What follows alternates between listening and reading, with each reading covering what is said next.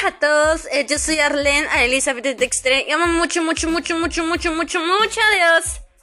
Y el día de hoy quiero hablarles sobre cómo nos afecta el rechazo.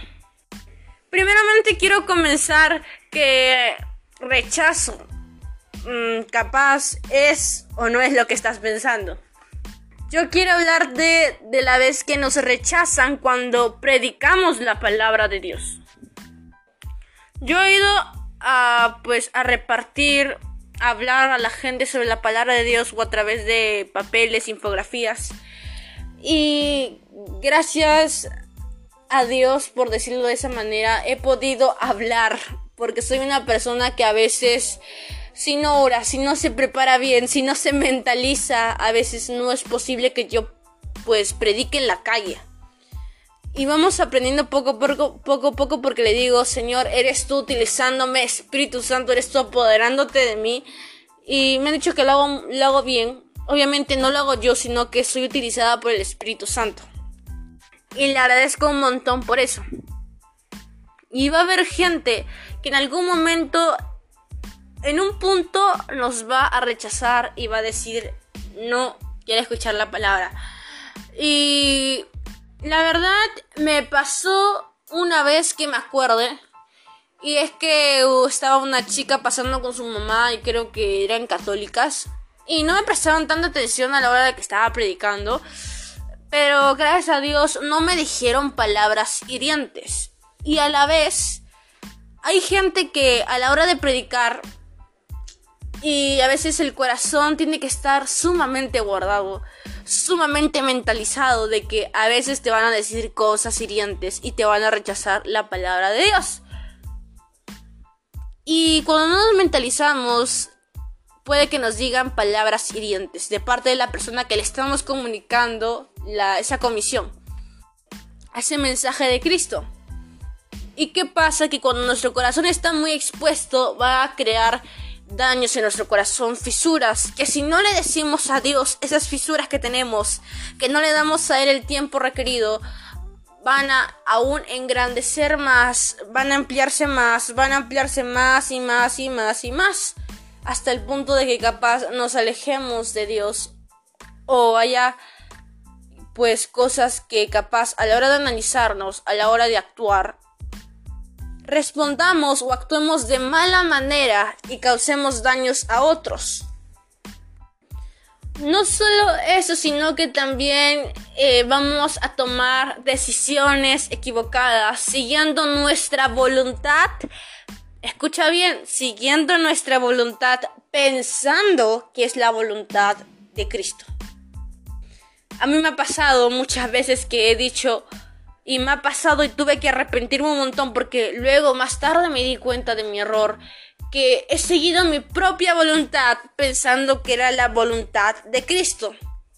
Y a veces jugamos pensando que somos Dios, cuando no es así.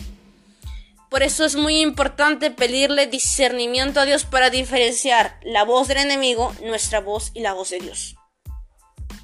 Hoy te voy a dar de ejemplo a una persona que pasó por muchos rechazos pero también salvó a muchas personas. Diría que miles y miles y millones de personas. Y hoy día estamos salvos es por Él.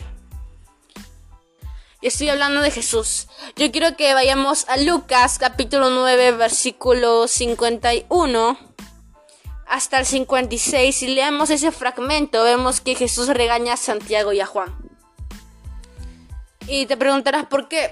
Yo te voy a leer esta partecita. Cuando ya se acercaba el tiempo en que Jesús debía subir al cielo, decidió ir hacia Jerusalén. Envió unos mensajeros a un pueblo de Samaria para que le buscaran un lugar donde pasar la noche. Pero la gente de esa región no quiso recibir a Jesús porque sabían que él viajaba a Jerusalén. Cuando sus discípulos Santiago y Juan vieron lo que había pasado, le dijeron a Jesús, Señor, permítenos orar para que caiga fuego del cielo y destruya a todos los que viven aquí. Pero Jesús se volvió hacia ellos y los reprendió. Después se fueron a otro pueblo. Bueno, vemos aquí que a Jesús en Samaria no lo recibieron bien. Porque no le dieron una acogida en su casa para que pasara la noche. De una u otra forma rechazaron al Salvador, rechazaron al Mesías.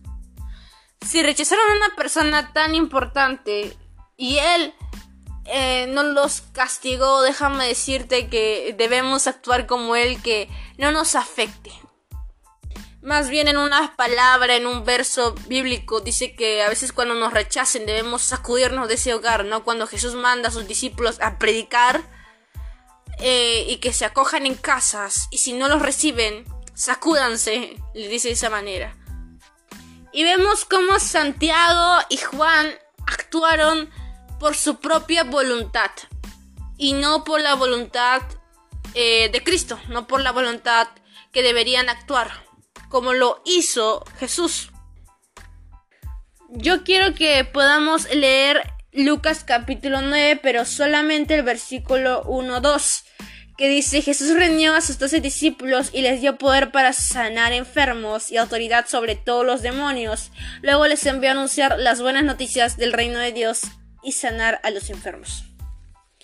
Vemos esta partecita que decir para que Juan y Santiago digan que deben orar para que caiga fuego del cielo y destruya a todos los que viven en Samaria.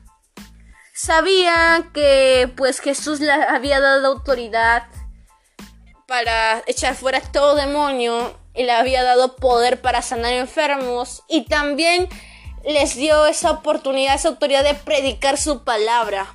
Y como no la habían recibido, dijeron, Señor, déjanos orar a Dios para que caiga fuego del cielo y los destruya.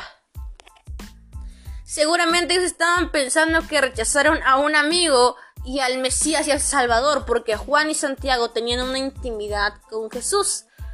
No solo era su líder, su el que los guiaba, su pastor, el Salvador que los iba a salvar, iba a gobernar, sino que también era un amigo suyo.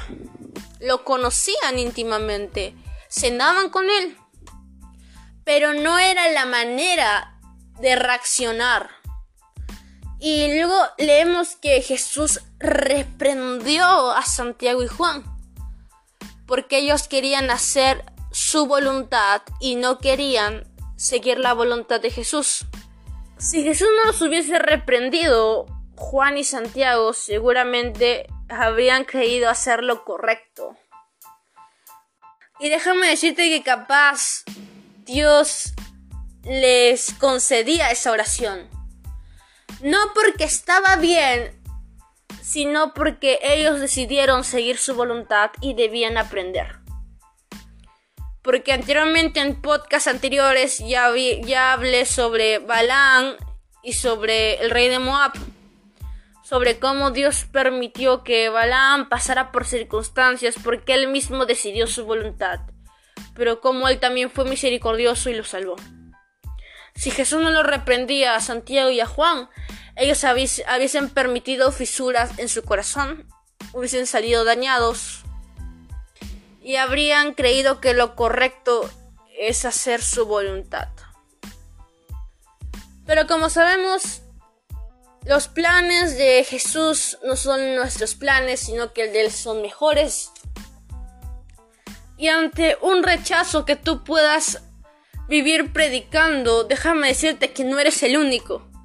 A mí y a varios que hemos eh, aprendido a predicar por la palabra, siendo utilizados por el Espíritu Santo, y es bonito porque cumplimos el mandamiento de hacerlo. Y déjame decirte que si no estás eh, predicando de Cristo, puedes hacerlo. Y obviamente si tienes miedo, dile al Espíritu Santo, habla con Él, que te quite todo ese miedo y te llene de valentía. Porque es un mandamiento predicar de Dios. Y es bueno porque a mí me costaba, pero dije, Señor, lléname de valentía. Y es bueno dar pasos de fe. Así que estamos aquí como hermanos en Cristo para ayudarnos. Así que no te sientas mal cuando estés pasando por rechazos, cuando estés pasando por pues por palabras malas que has recibido en tu corazón, deséchalas porque esas son mentiras del enemigo que te quiere meter en tu cabeza, pero aférrate a la verdad que está en la palabra escrita. muchos de nosotros pasamos por rechazos. No vas a ser el único, ni vas a ser el último, ni eres el primero.